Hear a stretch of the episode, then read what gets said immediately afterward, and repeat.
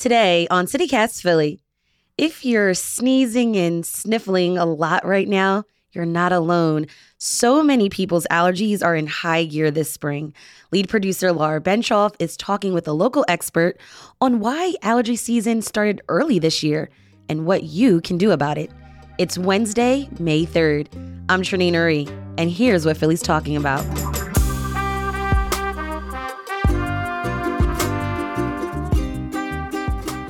So, Dr. Marc Goldstein, you're a board certified allergist and immunologist with the Asthma Center. That's a practice with several locations around our region.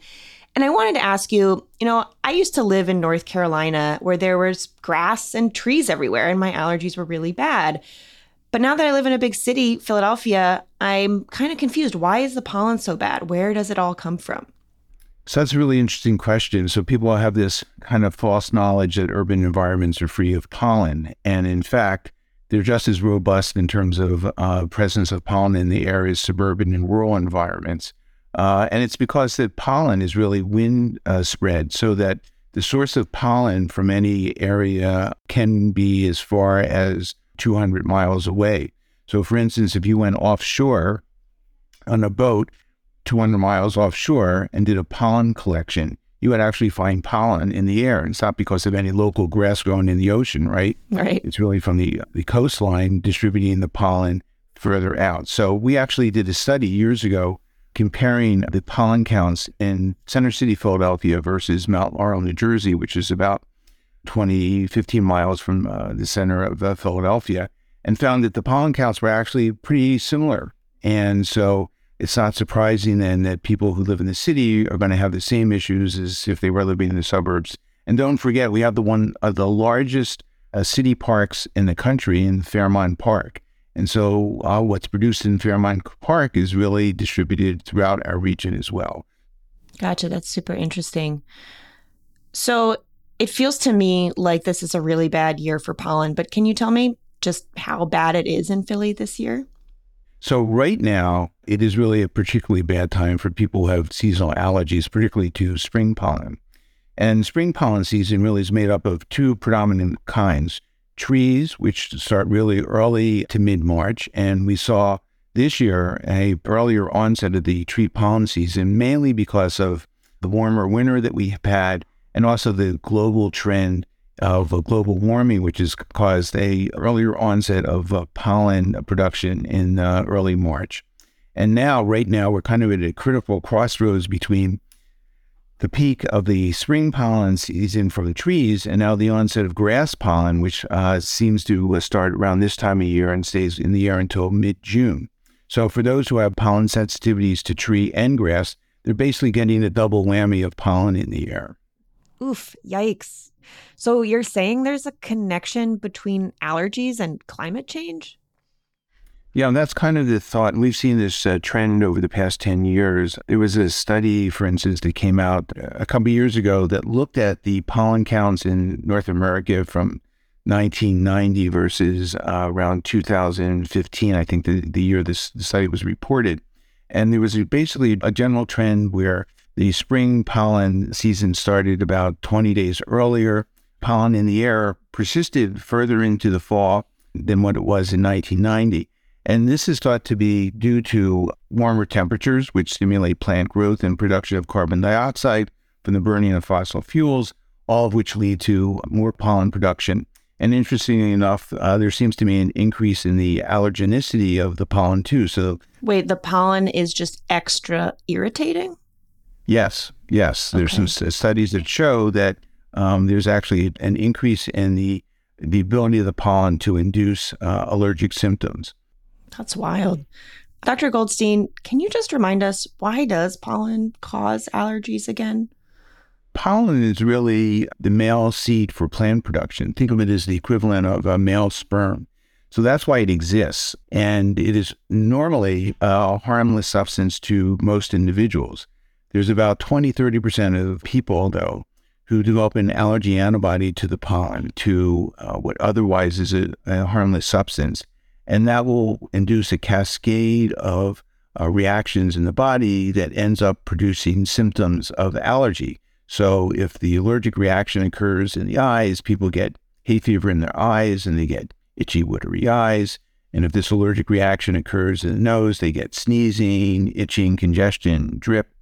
If it occurs in the chest, people can cough, they can wheeze, develop asthma symptoms. If it occurs in the gut, people can develop nausea, vomiting, abdominal pain, diarrhea. Hmm. If it happens in the skin, people can have reactions that can cause hives or eczema reactions. So, depending on where the allergic response is, or where is where people will manifest uh, symptoms.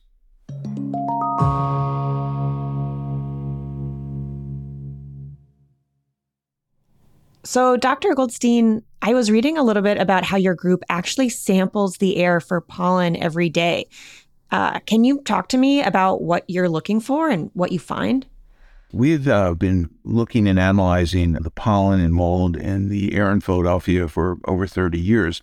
And the way the setup is now is we have a collection device on the rooftop of our building um, on North Broad Street, three blocks away from City Hall.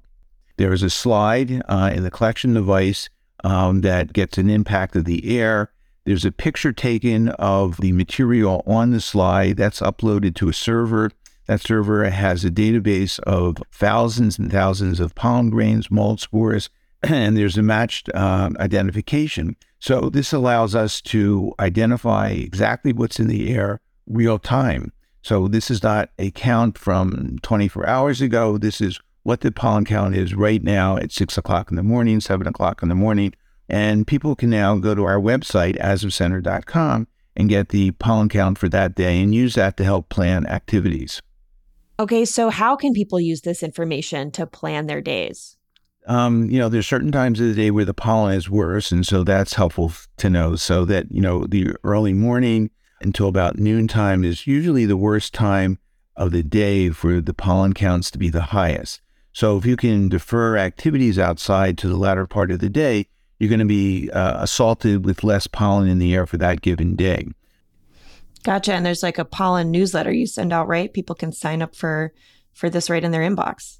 Exactly. Uh, we do a broadcast email each day. It's a free subscription. People can get, go to our website, asthmacenter.com, to see the daily count and subscribe to the uh, pollen service as well. We do this from uh, mid March to mid late October. Okay. That's a good segue into my next question.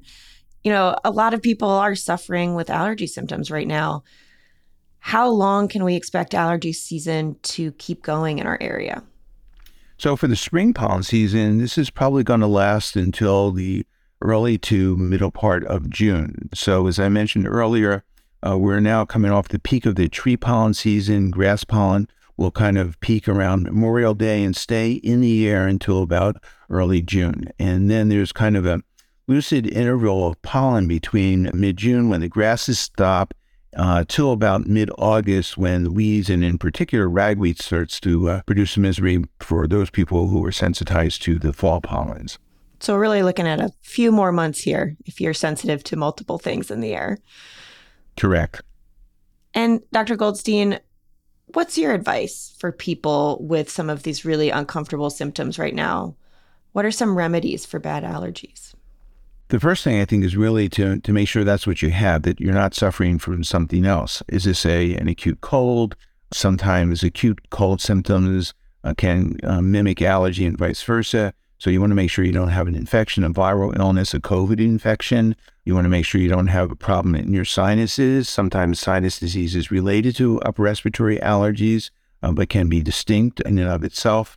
So if you're confident that what you have are allergies because you've had the same pattern of symptoms this time of year each year, and you're having sneezing, itching, and congestion, then chances are that's probably what you have. And you can easily go to the pharmacy. There's a wide variety of products that are available, many of which were formerly by prescription, but now they've made it on the shelf accessible to the public. The problem is that there's so many choices.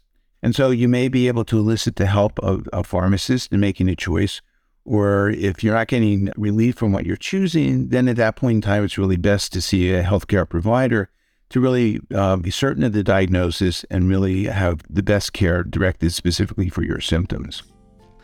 Dr. Marc Goldstein, allergist and immunologist with the Asthma Center, thank you so much for joining me on CityCast Philly. It's been my pleasure. You can sign up for the Asthma Center's daily pollen count reading right in your inbox We'll have a link in our show notes. And here's what else Philly's talking about.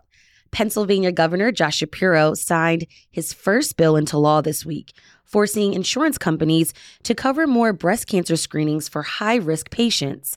According to Spotlight PA, the new law requires insurers to pay the full cost for genetic counseling, ultrasounds, and MRIs, among other treatments. This law change only applies to private, state regulated health insurance plans. And NBC 10 reports that the Philadelphia Parking Authority handed out over 3,000 tickets to drivers who didn't move their vehicles for street sweeping or who parked in bike lanes. Fines for street sweeping violations cost $31, while getting caught parking in a bike lane runs between 51 and $76.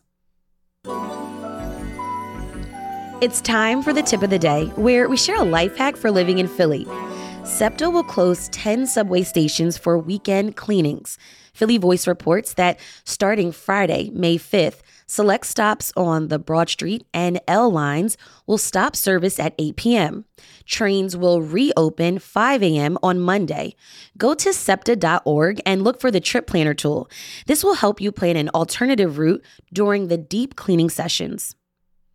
If you have a tip of the day, we'd love to hear from you too call or text us at 215 259 8170.